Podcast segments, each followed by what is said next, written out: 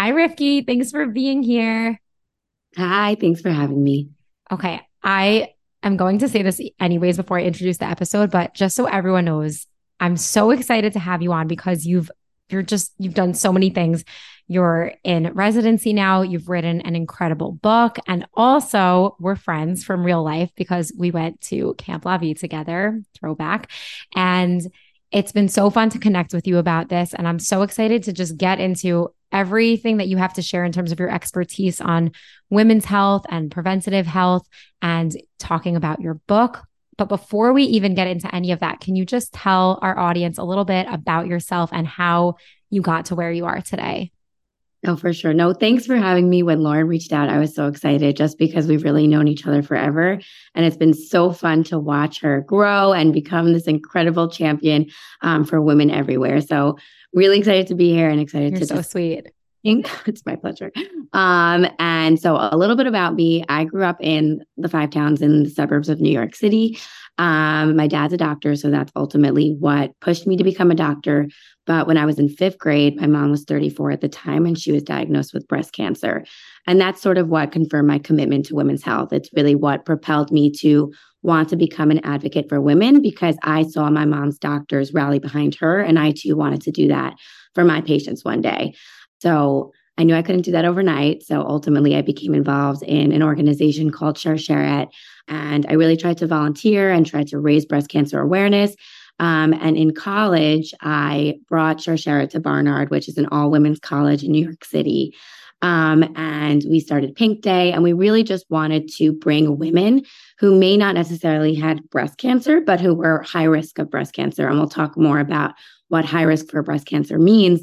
Um, but these women were coming to to really speak about their experience to young men and women and show them that you may be high risk, but that doesn't mean you need to sit and wait for a cancer diagnosis. There is action that you can take. And it all starts by going to the doctor and speaking with your doctor and learning about your health history. Um, and really advocating for yourself, which I think Lauren really tries to uh, teach all of her, I guess, clients. Um, and so I wrote this book also that is called Secrets Are No Fun. And it's about my experience as the daughter of a woman grappling with breast cancer. Um, and from there, I've really gotten to connect with so many people. Um, and it's brought me here. It's amazing. And I have to say, because I actually read the book, and when you said you came out with this book, it's a kid's book, right? I was assuming because I know also your son is young, right? He's one or two. Is he two yet? 18 months. Yeah, super close. Oh my gosh. So I was thinking it was going to be one of these like 10 page books, maybe one or two sentences on a page, kind of like corduroy style. That's what I thought the book was. And I didn't want to wait to get it on Amazon because I just didn't want to deal with shipping and stuff. So I just downloaded it right away on the Kindle. And then I was like, wait a second, this book is over 100 pages. It's a chapter book, it's for middle schoolers. And I, was blown away from the book. I couldn't believe, first of all, I couldn't believe you wrote a book. I don't know. You have to also tell us the process if it started when you were in college or in medical school, but you did the publishing process at least while you were in medical school. And the book is actually amazing. And I'll say this I was always a kid who loved reading. I feel like it was really a book that was written in a child in a in a young middle schooler's voice. It didn't feel like a grown up trying to write a book for a kid. You're so honest in it, and there are a lot of things about it that are just very, very real. Like you're dealing with you know the darker or scarier parts of your mom's diagnosis, but also you have you know all the middle school things that kids really care about, like the spit competition at recess or the drama with the boys and the girls and it was just so it was so real it was so well written so i recommend the book not only to adults no, and not only to children but really it's for everyone. It was it was amazing to read it. So yeah we want to hear more about about secrets are no fun. Tell us a little bit more about what the book is about. No thank you. When uh, so many people ask me if it's a children's book meaning is it a, like a like a picture book. And I was like, no, this is a chapter book. It's middle grade. It's meant for ages 10 to 12, but really it's meant for everybody. You can have people, the parents reading it just so that they could see the perspective of younger children and really try to learn what their kid may be going through. And also kids just to read it um, so that they could see what more to expect. I go through everything from diagnosis of breast cancer to the surgery to chemotherapy to recovery. Um, and I think a fun sequel would be what's what's beyond that, which is sort of what we're going to speak about now. But my goal is to write a picture book one day. I really want to. Oh my that. gosh, that would be amazing. And let me also just add this because before I do what I do now, I was an elementary school English teacher and I taught first, second, third, sixth, fifth grade, depending on the years. So I'm not only just saying this as like, oh, I read the book and I thought it was great. I'm saying, even from that teacher perspective, it should be literally in every classroom. I think also you never know what kids are going through. In your case, a lot of your friends didn't know that this was going on. And so I think just to teach empathy to kids, it's such, it's such a great resource. No, I think so too. I think what the book highlights is that you really never know what anyone is going through, um, whether they're 10 or they're 20 or they're 40 or they're 50. You really just never know. So, trying to learn how to empathize with people, whether it's by reading a book, listening to a podcast, watching a TV show, the best time to watch TV probably is to learn how to empathize. Um, I, I think it's really important to have these resources. So true. And okay, so I want to shift gears a little bit and talk about preventative medicine because you're now in residency for internal medicine, right? Yes. Okay. Maybe. So so tell us a little bit and you just started. So first of all, congratulations and good luck. But tell us a little bit about the difference between preventative health and I'm not sure what the right word is conventional health or more reactive health and why that's something that women need to be thinking about.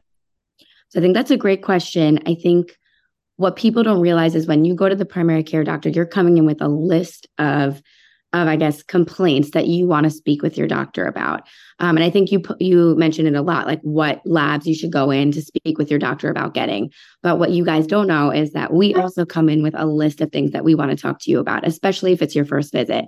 Depending on your age, there's specific screening tests that you need to get even starting at the age of 20. We do mainly like STI screening at that age, anyways.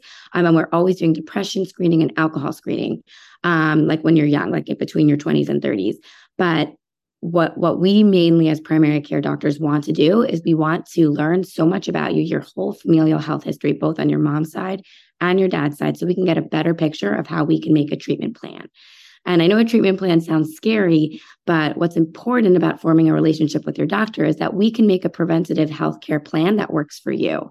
Um, and tell me if you need me to explain what that means a little more. Yeah tell us more. Give us details so, what I think for my experience, um, so my mom was 34 when she was diagnosed with breast cancer.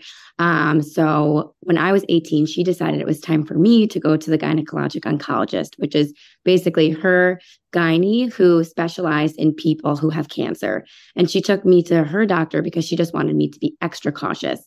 And why did she take me at 18? It's a little bit young, um, but that's what worked for me. And that's what I think a preventative healthcare plan, um, a personalized preventative treatment plan means that you want to do something that works for you. If you're someone who's extra nervous, go to the doctor, speak to them, make a plan. If you need to do, um, so for my case, I need to get breast screening. So I need to get ultrasounds, I need to get MRIs. Um, I need to make sure that um, since I'm high risk for breast cancer, that I don't have breast cancer. And that's how I can do it. Um, but at the same time, I'm in medical school. I'm a mom. I'm a wife. I can't. You're an author. You're doing a million things. It's unreal. Yeah. So you Sorry, go ahead. Going to the doctor. No, but it's true. You can't always be running to the doctor. And it's also expensive and it's a lot of time. So by forming that relationship and explaining all this to doctor, you can make this plan that takes into account everything in your life um, and really works for you and doesn't really feel like, I guess, a stumbling block for what you want to do in the future.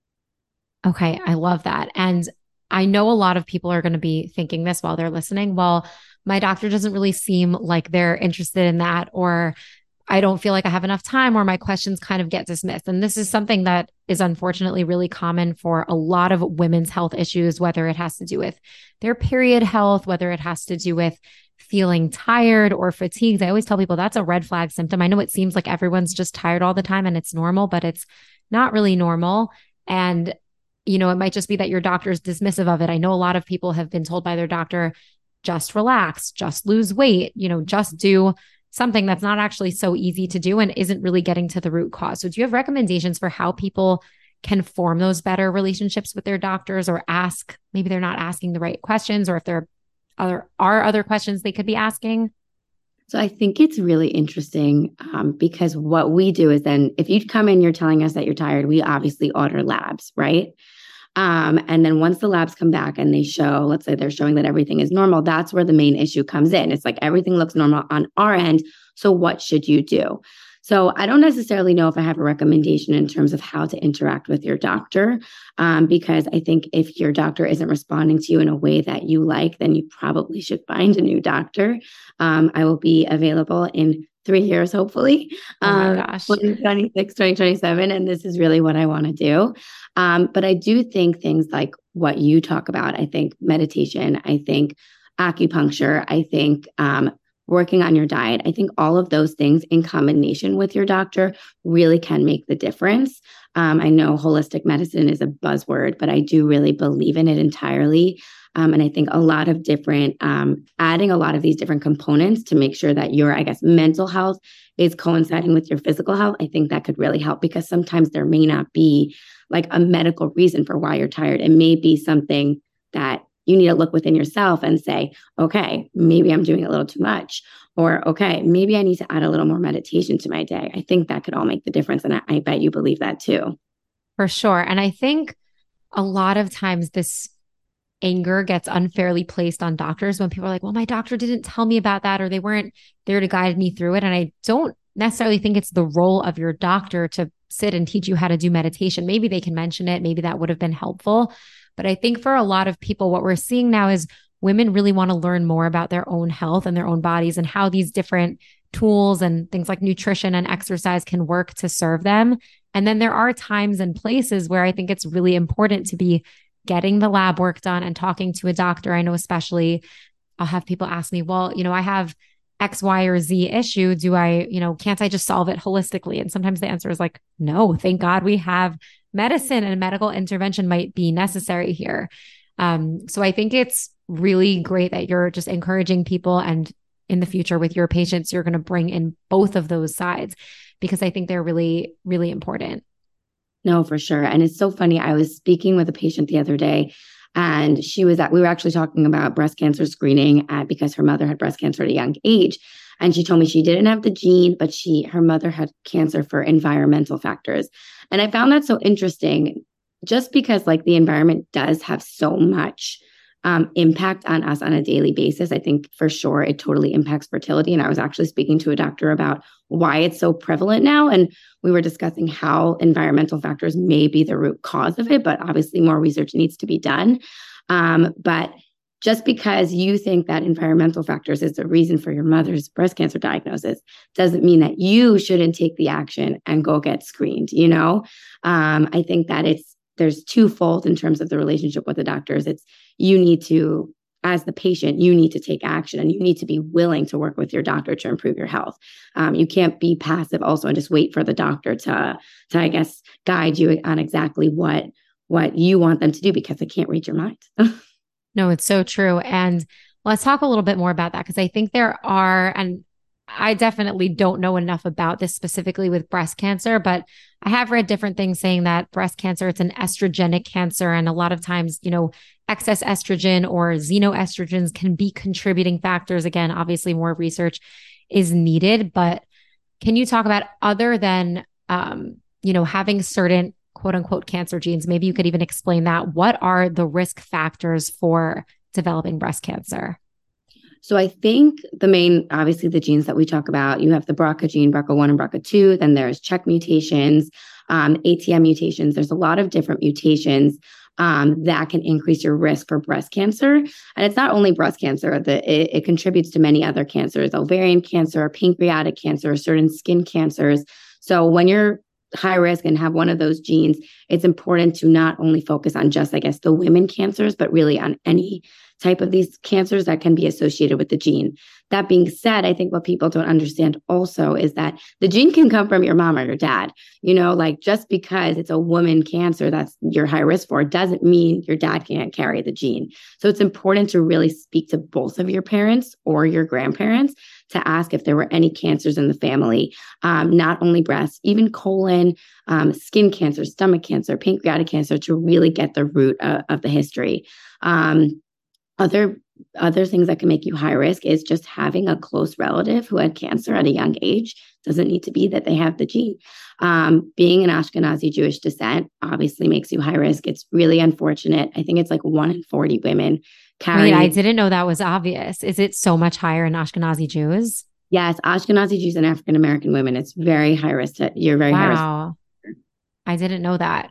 Um, in terms of the genes, obviously talking to your family will be helpful anyways, but are those things that you recommend people do genetic testing for? Can you look for those things in a blood test?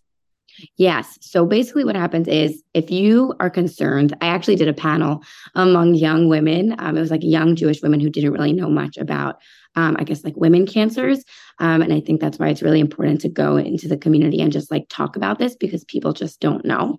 Yeah. I think I'm pretty plugged into the health world. But when it comes to cancer, I don't feel like especially young women, 20s and 30s, we're not thinking about this. Maybe we're thinking more about fertility. We're thinking more about, you know, how to manage our health through pregnancy and postpartum. I don't think most people are thinking about cancer. So talk to us, talk to our audience as if we don't know a lot because I don't think most people do. No, for sure. And unfortunately, it is something that that comes about. I don't. I hope it's not too common, but you do see a younger woman um, with cancer, and it could be because of this gene. It could be because of the familial history, um, and, it's really, really sad, and it's really, really hard on the community. And that's why I think it's so important um, to do this advocacy. So basically, eat, let's say you have a, a, you're, you feel like you are high risk for a cancer gene, whether it's because of of your familial health history um, or just because you have a question and you want to go to the doctor and you want to ask them, should I get tested for this gene? That's totally fair. Um, because even if you don't have a history of cancer, you can still be high risk for cancer, or you could still carry one of those genes. Does that make sense? Yeah, that makes sense. So that's something you would ask your primary care physician. This is also what you were talking about with preventative plans. It's looking at things like this early. So let's say someone is in their 20s or 30s, they are positive for one of those genes that's associated with cancer, what are other steps they would take? Like, does that mean they should start doing mammograms? Is that different even than what you were talking about before? Is that like a breast MRI? I don't even know what a mammogram is. I just, all I know about it is like what I've seen on TV shows of women complaining that it really hurts and it squeezes your breast. So, even just like start with the basics. What would someone do if they do feel like they're high risk? So if they're high risk, they get tested for the gene. It's just a blood test, and then a genetic counselor will call you and tell you the results. If you're negative the result for the result, you're just entering the regular population and you will continue screening with them. Screening guidelines for the regular population. Um, it's like starting mammograms when you're 40. A mammogram is a machine and you basically put your breast into it and it squishes it um, oh down and it's really looking for like any um, abnormalities or anything that may look um, I guess, suspicious for cancer. Um, and after that, you move forward um, to see, you might need uh, an MRI with a, a needle biopsy to just see what the tissue is, or an ultrasound guided needle biopsy, um, depending on who your doctor is and what the guidelines are. If you are positive for a gene, depending on your age, you're going to start very close screening and prevention. And this includes so an MRI, which is uh, you, I'm, I hope everyone knows what an MRI is, but it's this big machine that you go into, um, and you have to lie in there for about 15 minutes, and they take a really, really good picture of your breast. And again, they're looking for like a density or anything that looks abnormal, um, and then from whatever that they see, the guidelines will tell you what to do next, whether you need a biopsy, an ultrasound, or something further to look at the abnormality. Um, so every six months, you'll switch up between an ultrasound, which is really non invasive. It's not scary. You're just taking a probe that you do take on your stomach when you're pregnant, or if you have like a kidney stone and they're looking at the stone on your on your side, um, and they take a probe and they're just going to look at your breast um, to see if anything looks, I guess, quote unquote, suspicious or weird. Um, so this is going to start at the age of 30 and will continue on with you. Other things that you can consider if you are high risk for the gene is you can talk about family planning with your doctor. You can go to your doctor and say, Hi, I have this gene, or my husband has this gene, or we both have a gene. Um, what do you recommend for us in terms of kids? Should we consider doing IVF and screening out the gene, um, which is obviously conflicting? Obviously, a lot of mixed evidence on it yes, I will stop there. Tell me if you have any questions. Yeah. So, first of all, that was so helpful because, again, I think this is something a lot of people don't know about, but I want to go more into what you're talking about with family planning because I think the way a lot of people think of genetics is like, oh, you have this gene. That means that you will have X consequence, whether it's a, a gene that codes for diabetes or a gene that codes for breast cancer. And it's not exactly like that. Um, at least for these things that we're talking about, there are certain genes that will for sure mean that you have a certain outcome. Like I'm thinking, you know, sickle cell anemia or something like that, where there's a very specific genetic mutation that results in a very specific genetic mm-hmm. disease. And it's not like, well, maybe the risks, the odds. It's just like, no, this is what's going to happen. But let's say with these genes that put someone at higher risk for breast cancer. So can you explain, let's say if one or both parents has it, why might they want to consider something like IVF? What what could the potential benefit of that be? So I it's a great question. I think coming from, so I'm Jewish Ashkenazi, which means I come from a specific, I guess, line of people. I don't, Lauren, explain explain what Jewish Ashkenazi is. It's it's a group of people that come from like a specific Eastern European or maybe it's Eastern and Western European. We should probably both know this more, but European Jewry. So, you know, we're dealing with a specific population in terms of the genetics. We're all for the most part. Most of us haven't branched out that much. We intermarry within the Ashkenazi Jewish population. So it's a lot of similar genetic material within that population. So we're what we call, we could be considered contiguous, which means like we're like intermarrying. So a lot of Jewish Ashkenazi people, before they get married, they get tested for um, these specific diseases, which are autosomal recessive, which means that if one mom, parent carries one gene and another parent carries another gene, then it's much more likely that their child will carry that gene. And so these are things like Tay Sachs, right? That people get tested for. Okay. Yeah. So this is what we're getting tested, I guess, with like Dor Yeshorim, if people are familiar with that, or JScreen. It's very important. I'll say that now. It's very important. If uh, you're worried, whether you're not of Jewish Ashkenazi descent, but if you're worried that your family carries this a gene like this, um, I would get tested before you get married or before you're considering having a child, because then you will have that knowledge that you can um, that you have this gene that you may um, transfer it down to your children, and that you can make that educated decision with your doctor to do IVF and screen out that gene and save you from a lot of, I guess, difficulties in the future. Um, so with BRCA or with an autosomal dominant gene such as BRCA, CHEK, ATM, these are genes that if one parent carries it, if your child is carrying it, they will have that, I guess, mutation. Um, whereas for recessive, if you have one parent who has it and they're transferring it to their child, um, the child will carry it, but they won't have the mutation. Does that make sense? Yeah, that makes sense. Meaning if it's recessive, the kid needs to get a copy of that gene from both parents to express the disease. And if it's not, um, you know, even just having a copy from one parent, it raises their risk. Is that correct? Exactly. It means that they have it. Um, so when you're making these decisions, so they're a carrier. That's like it, the right term, right? Yeah, yeah, exactly. So they're a carrier if it's recessive, and one and and basically they have one allele, like they have one copy of it, then they're a carrier. But if it's dominant and they're carrying it, that means they basically have it. Does that make that? I hope that explains it further. Yeah. And so I know I've actually worked with people who are going through the IVF process because of this. They don't necessarily have a fertility issue, but there's some sort of genetic reason that they either have a recessive uh, genetic disorder, someone's a carrier for something like that, or both are carriers. Um, and they want to do IVF because what you could do with IVF is once the embryo, once the egg is fertilized and you have an embryo, they can go in and look at the genetic cop the the DNA coding in that embryo and they can say, "Oh, this embryo that we have you know, this fertilized egg does have a copy of BRCA or this one doesn't. And then you can make choices of if you want to implant the one that doesn't carry that gene. So this is how it could be different for someone who is considering doing something like IVF. If you are a carrier, you have a familial history. It's one thing that I would say is, again, obviously nothing's a guarantee, but it can potentially reduce the risk for the child, right? Yes, a hundred percent. And I think listen, it's a, it's it's definitely a conflicting decision. Um, it's not something to be taken lightly. I think the reason why I brought up the autosomal recessive was because when you're doing that before you get married, and it's it's you're doing it for these lethal g- diseases like Tay Sachs or something that your child is going to be born sick. Um, the decision might be easier for you to decide to do IVF. But when you have genes that make you high risk for cancer and you're not automatically looking at this person and you're saying, oh my God, they're so sick. Why would they do the IVF? um, it, it, gets a little more gray. Um, so it's definitely something to bring to your doctor and speak about. And what I will say is that there are people who have these high risk cancer genes all around you, um, and they are contributing members to society. And it's just, it's not something to be taken lightly, but it's also something completely understandable if it's what you want to go through. Um, and if it's what you want your, it's all about what you want your family to look like. And I, I think that's just an important point to make. Yeah, that is so important. So thank you for adding that.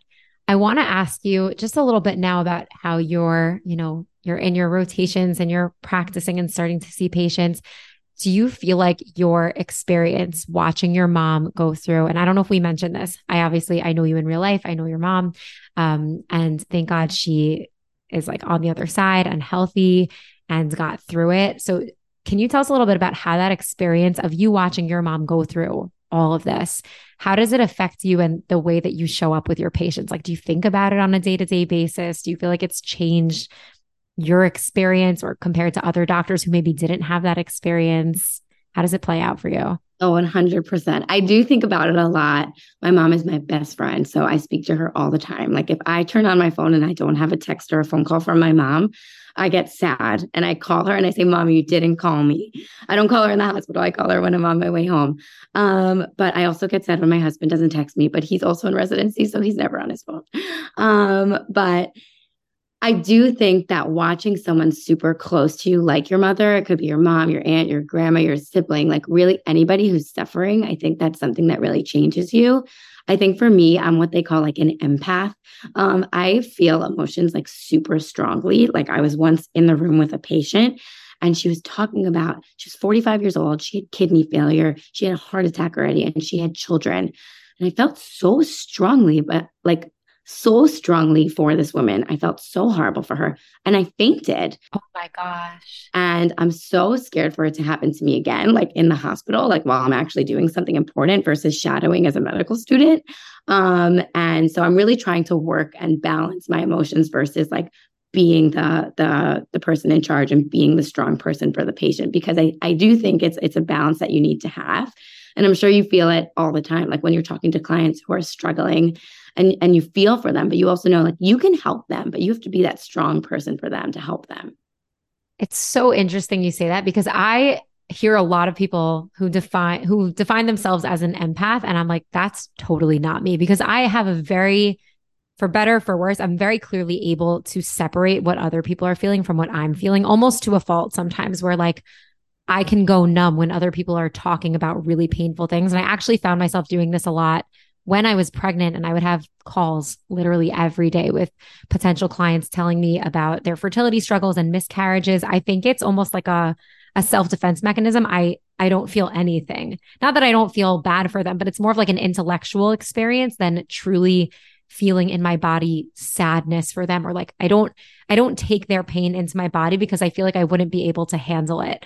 And I think again, for better for worse, that's just how I deal with it a lot. And I actually like ended up working with someone to help me integrate some of my feelings because I felt like I was showing up numbly in a little bit of my work. It was a very like interesting, weird experience that I went through when I started my work. Um, but I think that's so interesting because I've also read a bunch of these doctor books. I love the doctor books. I don't know if you've ever read When Breath Becomes Air, where these doctors talking about, you know, brain surgeons and neurosurgeons and heart surgeons who literally have patients who die on the operating table and then they have to deliver the news to the family and how it affects you when you have to do things like that on a regular basis. And I think it's so helpful to just hear the human side from someone who is going to become a doctor that like it really does affect you when you hear someone going through that. It's just it's oh, so heavy. I think I think that I I will get stronger during res I guess like I don't want to say hardened, but like stronger as I see more during my training. But I do want to h- hang on to my emotional side just because I think that will make the difference, um, so much more difference for the patient when they're meeting with me. But at the same time, it's funny how you bring up the neurosurgeons because, like, when you're in surgery, like, the patient is so scared, you know, like they're like shaking before surgery. And like as the medical student, like last year and the year before that, like I would go, I would hold their hand, I would ask them if they need anything, I'd put another blanket on them because I still saw them as a human. But then we roll them into surgery, we they go to sleep and we really cover them up. All we want to do is expose that one site that we are operating on. And they really aren't human to us at that point. They really are a goal for us to fix them. We want to fix them. So we can't see the emotional side in order to, I guess, put all of our energy into just fixing what's broken. And I think that, I mean, that's just from my experience, what I thought. I, I think that's that's also really important to just like be able to like focus on what the problem is and fix it instead of getting all the emotions clouding our judgment. Oh, for sure. I mean, I always tell people, you know, it's not about perfection. It's just about doing the best you can. But that's not true when you're a neurosurgeon or a heart surgeon or any kind of surgeon because you have a lot less room for error. And you do, you need to be laser focused, obviously, on what you're doing. It could be the difference of life and death for someone. So that makes a lot of sense. Um, and I just, I think it's so interesting to hear how it plays out. And I, I do think just knowing you, I think it's going to be something that you bring into your work and are able to humanize it and just be really empathetic to your patients because I've also heard things like that where I mean, I remember with my own diagnosis when I was diagnosed with PCOS, it was very matter of fact. And the doctor was like, okay, we're looking at your ultrasounds and your blood work. You have PCOS. Here are the options. This is what we can do. And my head was spinning. I was like, what are you talking about? Like, I don't have, I've never had anything. I've never gone to a doctor more in my life than I have in this time period in my life. And it was so much to wrap my head around. And then they started talking about the fertility treatments and showing me needles. And I, I'm not good with needles. So I was about to faint just from that. And I just felt like, whatever, I didn't, that doctor and me were not the best match for a lot of reasons. But I felt like that was also, I was just kind of another case to him. And I wasn't a full on person in front of him. And I feel, I feel like, especially dealing with women's health issues, I mean, women are sensitive about a lot of things. And I think anyone gets sensitive when it comes to their health. So I know that you're going to bring in that empathic piece when you are seeing patients. No, 100%. And I, am sorry you had that experience. And I, I, think what you could take from being a patient um, yourself and then speaking with other people is that you recognize that suddenly when someone gives you a diagnosis, like you become a patient, whether that diagnosis is like hypothyroidism, like diabetes or PCOS or, or something even bigger like cancer, like once you hear that you have something, you become a patient and your mind becomes mush. And then you're everyone's asking you, what did the doctor say? And you're like, I don't know. so like my biggest advice in that is write down all of your questions before you go to the doctor. Have a note on your phone that's like always open because if you have a question in the middle that pops into your head in the middle of the night, write it down because when you go to the doctor, you become a patient and you forget everything that you were going to say. Um, also recommending is bringing someone to the doctor. If it's not like your partner, could be your mom, it could be your friend, but really somebody who's there to have another type of mind, like that's not in the patient mindset and can ask questions for you because sometimes like I'm sitting there, like when I was pregnant also I was sitting there and my husband like asked an important question like who do we call when Rivkie goes into labor and I'm like that's a good question. I didn't think about that. Um, and I, I it's something it's something good to point out. Like I love when patients bring someone with them and that person is advocating for them too. That is such a good tip. And I'll tell you, I had a pregnancy during the pandemic and a pregnancy not during the pandemic. And the one during the pandemic, I wasn't allowed to bring anyone. And I do think that was whatever it was probably for a lot of reasons. I was high risk and there was a lot going on in the country with the pandemic, but I wasn't able to bring anyone to my appointments. And I was exactly that. I was this high risk patient. I couldn't understand what was going on. I went into complete fight or flight mode. I literally left every appointment in heaving sobs. Like everyone was asking me, it was scary. They're like, Oh my God, are you okay? Is your baby okay? And the baby was okay, but I was so like not put together. And I know it would have been different had I been able to go with my husband, but whatever those those were the rules during that crazy time and it is something that was so different second time around he came with me to most of my appointments and i also am not always the best in the moment at asking the questions because you have so much else going on especially if there are these more um I don't know, vulnerable appointments, even with ultrasounds. I always feel like a little weird about it. And they're just like going up in there. So it is, it's, it's hard to be thinking logistically. And it's helpful when you have someone else who's like, wait, I'm ready to ask all the questions, even basic things like, who should I call when she goes into labor? No, hundred percent. And I'm sorry you had that experience. It's it's really, really hard when a patient is alone and has no one advocating for them. Um, and really no one should go through it alone. Sometimes there is no choice, but like when there's a pandemic in the country, but I'm glad the second time around was a much better experience for you. Yeah, thank God. And speaking of support, because I know you also have done a lot with Shar Sharsheret. You've obviously written this book that's helpful and supportive for people. You're going to be supporting people in a totally different way um, when you finish residency. But for someone who is concerned, I would say both with like general women's health and specifically with cancer and breast cancer, what are some resources that you feel like are really good for those people to turn to for information and or for support? So I think that's a great question. Um, I think something that's really important to point out is that Sharsheret has a peer support network, um, which means that they set up people um, with other women with similar experiences, similar stories, and I guess like a similar diagnosis um, and they set them up to become peer supporters. Um, and you can really call your peer supporter for anything that you need. So obviously, I'm a peer supporter. I speak to young women, I guess through Sharsheret, but also I guess through my own time now. Um, after publishing my book, a lot of people reached out to me um, who were high risk for cancer or whose mother had cancer a long time ago, and they never spoke about it. Um, so I think, wow, yeah, I, it's just it's it's really crazy how many people it affects and i think it's important to talk about because it affects you it affects your life and you shouldn't you should know that you aren't alone and there are other people out there. But if you're scared if you're nervous if you're listening to this and you're like oh hey my grandfather had cancer. Let me see if i should do something about it.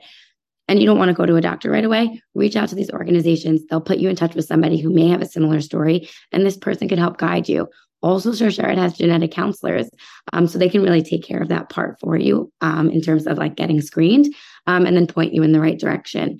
Um, another place you can go is to your primary care doctor. Speak to them about um, your health history and about your fears, and see what type of plan you can come up together. And then, lastly, you can buy my book, and you could see what a child may be going through um, when their mother or their loved one is diagnosed with cancer, um, or maybe your friend or somebody that you know is going through it and you want to relate more to them. Um, that's that there are resources like my book out there also that um, you can get your hands on and that it may help you through that experience. Okay, that's amazing. And just another question that kind of popped into my head while you were talking about that. If someone is high risk, I've heard, you know, a lot of times when people are high risk, they will either be told to consider or opt to get a double mastectomy. So, can you just talk about what that is? Because I know that's something you also talk about in the book. Um, and like what considerations are there? How much does that lower your risk? Let's say someone is high risk I don't know how worth it would it be for them to go through that. I know it's obviously not an easy small decision, but can you tell us a little bit about that? Oh, for sure. Um, so my mom got a double mastectomy. Um, she was diagnosed with breast cancer at 34, and she opted in for a double mastectomy, which means she removed both breasts. Um, and I'll just like slightly go through that process. Um, whether you have cancer, when you have cancer, it could be a little different because you may have treatment in terms of like chemotherapy or radiation treatment going with this. But if you opt in for a preventative mastectomy because you're high risk for cancer, um, it sort of goes like this. Um, you go in for your first surgery, um, which removes both your breasts. You remove all of your breast tissue. And basically, it takes your risk of breast cancer, I guess, if you have BRCA, it's like 80 to 90% risk of getting cancer in your lifetime. Um, and it decreases it down to about 1%. Um, wow. There's different methods to the surgery. You can go straight from no breast tissue and in that same surgery, put in implants. Um, you can go um, straight to tissue expanders, which is basically something that stretches your skin. And then a couple of months later, you can get the implants. So that gives you a little time to heal. It's something that you decide with your doctor. And now they're doing something called a DIEP flap, which they take your stomach fat and they put it into your breasts. So you won't have um, implants. Um, and I think that's so interesting now because breast implant illness, it's not something I know so much about, but I know I was going to ask you about that. Yeah, it's like a hot topic now. Yes. Um, I, I see like a lot of influencers like removing their implants now. And it's so funny because I look at my mom who has implants and I'm like, Mom, do you have breast implant illness? And she's like, no, Rivkie. I don't even know what that is. So I don't know. Like, I, I know it's a real thing. And like, obviously, what every woman feels is so valid. But there are women out there who need breast implants because like they had these mastectomies because they had cancer. So, like, what are we to do? It's so I'm so glad you brought that up because I was debating should I ask about the breast implant illness stuff? I've also I've seen a lot of people who have decided to take out their implants. I would say this is definitely not something that comes up a lot in the people I work with, just in my community in this space. It's not something I'm seeing commonly. Um, but people that are like a lot of LA people and a lot of celebrities who have gotten implants where it's just much more common to do that. And many who have done it for cosmetic or aesthetic reasons, not for cancer prevention are opting to take them out because they're like it's it's not natural it's not holistic i feel like i'm more inflamed because of it i feel like it's causing these rashes or skin issues whatever um, and i've heard really interesting stories from women who felt like they were literally near death and they had so much inflammation or the implants had like infections or had gotten moldy or all these crazy things. Um, but I love the way that you're presenting it. And it's like, listen, it really is about what's happening to you and what's working for you or not working for you because it's not a simple thing as a woman to do it. And I'm sure it affects, let's say you have children in the future, it would affect your ability to breastfeed. I'm guessing like there's a lot of considerations to take in. And I think as always, you know, it's it's an individual choice. You have to talk to your doctor, you have to think through all these different considerations. But thank you for explaining it because I think that's also just something, again, people our age in their 20s and 30s, we're not talking about, we're not thinking about. 100%. And I think, well, there's one, also another option. I'm sure I missed a couple options, but you can also go flat. There are women who just choose to go flat. It's called like a flat aesthetic closure. And I think it's a beautiful idea. I follow a couple of women who who've done that on Instagram. And the way that they like, I guess, portray their body on the app is just they seem so proud of themselves because these are young women who did it preventatively and decided to go flat. And I think it's so beautiful that they're they look at their scars and they're proud of them because this is like an empowering decision. This is something that you decide to do because you don't want to have cancer. And it, obviously, it's so personal. That's why I call it a personal preventative treatment plan because it's something that needs to work with you, with your, I guess, with um, your family planning and with your partner, and I guess like your entire life, like what you want to do. And you have to spend a couple of months recovering in bed um, not months, weeks, and then like whatever you take your time. Um, but it, it's something that is really so personal, and you you make that decision with your doctor and with your family.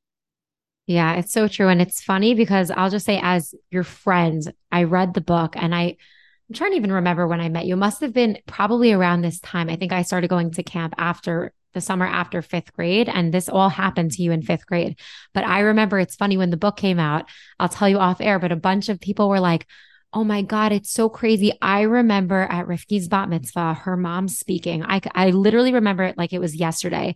And your mom was talking about how you were there for her through the cancer and how you were always like asking her if she needed food and bringing her things and how you really had to almost step into that role as a really young kid and like watch out for your younger sister and watch out for your brother. And it's funny because also I can't remember a single thing from my bat mitzvah. I don't remember any other person's mom's bat mitzvah speech. Like I don't remember any of it, but so many people that I've spoken to um, since your book came out are like, oh, of course I remember that speech. It was just, there was something about it. I don't know, it's stuck in our minds 15, 16 years later. And it was just so clear how this is an experience. I mean, thank God your mom is healthy now, but it affects families in such an intense way. And it's something that it sounds like there's so much we could be doing for prevention, which is so, it's so worthwhile because obviously cancer is, it's serious. So I appreciate so much that you've brought a lot of light to this subject, especially for people like me who maybe I don't thank God have a family history and it's not something I've thought a lot about. And as someone who I would say is very interested in health and wellness, like it's just not an area that I've really dipped into and thought about, but it's given me so much to think about. So I'm sure there's a lot of people like me out there who don't even feel like this is necessarily so relevant to them or never thought about it, but now they have so much more information to think about prevention for the future. 100%. And prevention means so much more than like cancer screening. Um, because just for like regular people going to the doctor, we're going to screen you for hypertension, which is high blood pressure. We're going to screen you for diabetes, um, which comes from elevated blood glucose. Like there's just so much that we can offer, and we just have to work together. Patients and doctors, they just have to work together. Um, and show up for your doctor so your doctor can show up for you. And I'm trying to think about your bat mitzvah also because I was there. I know I was at your bat mitzvah. I'm sure you don't remember anything because there was no speech like that, which is fine. It's all good. It was actually my bat mitzvah was like a year after my mom's um I think, diagnosis basically. And we made it like a party of life. Um, it was called like a Simchat Hoda'ah. So we were really thankful that she was okay. She said it was her first blowout since um, she her hair grew back after the chemotherapy. Oh my gosh. And I will just say for anyone who's going to read the book, because you should all get the book and read it, there are things that are fictionalized, but so much of it is true. And the way you talk about your mom, it was so fun to read it because you talk about her cooking. And I was like, I honestly feel like Esther Zeidman's cooking was a part of my childhood. I could, uh, those wontons, the zebra cookies, like, you know, before this was before, you know, Lauren Allen nutrition days. Maybe, maybe this is why Lauren Allen got to where she was. But those, oh my God, your mom's the best cook. And she really is like always doing things for other people. And she was just the mom who would go so out of her way for her kids. And like none of that is fictionalized. And you write about it so beautifully. But I could just, even as someone I didn't grow up in the same neighborhood as you, but like just going to your house randomly as camp friends, it's so everything you write about your mom was so true and it's it's an amazing book and I think it's amazing especially for kids who are in a similar situation. Um so also, let me add, Rivkie has very generously offered to do a signed book giveaway, which is so much fun. So when this episode is out, we're going to post about it on Instagram. You can sign up for the giveaway there because that's just the most generous, most exciting thing ever. And Rivkie, tell everybody where they could find you, hear more about everything that you're sharing with women's health, with preventative health in general, and follow your journey through residency. Oh, for sure. I have to say, when you came out that you were a sugar addict, I felt so bad because I sat on the porch in camp with you eating, um, what are they called? Crinkle cookies, which is like a brown cookie with sugar. I know you would never eat that now, um, but it's I know I'm I'm partly to be. You sent me the recipe. I asked you when I got married, can I have that recipe? There's like three cups of margarine or something. It's crazy. That's why they're so good. Bake. I don't bake. It's one thing that I just like don't do. So I really when I the one time I make cookies and I'm like, really a whole stick of margarine? Like you want me to put this whole stick in? Um, so yeah. But Listen, the- I enjoyed every one. I don't regret it. I'm glad you had enough for your whole lifetime. So we're good. I did. But yeah, so if you want, I, I think what's important here is you are not alone. If you are nervous about yourself, if you have an inkling that this, what we spoke about today relates to you, reach out. You can reach out to me on Instagram. My handle is Rivkie Stein, um, which is my married name. Um, and reach out. You are not alone. There's no reason to struggle through this alone. And you have amazing champions here um, who are rooting for you to be healthy in all areas of your life. Um, and yeah, I'm very excited to give out my book to some to some lucky winner out there. I can't wait. Okay, Ricky, this was amazing. Thank you so much for being here. Thank you for having me.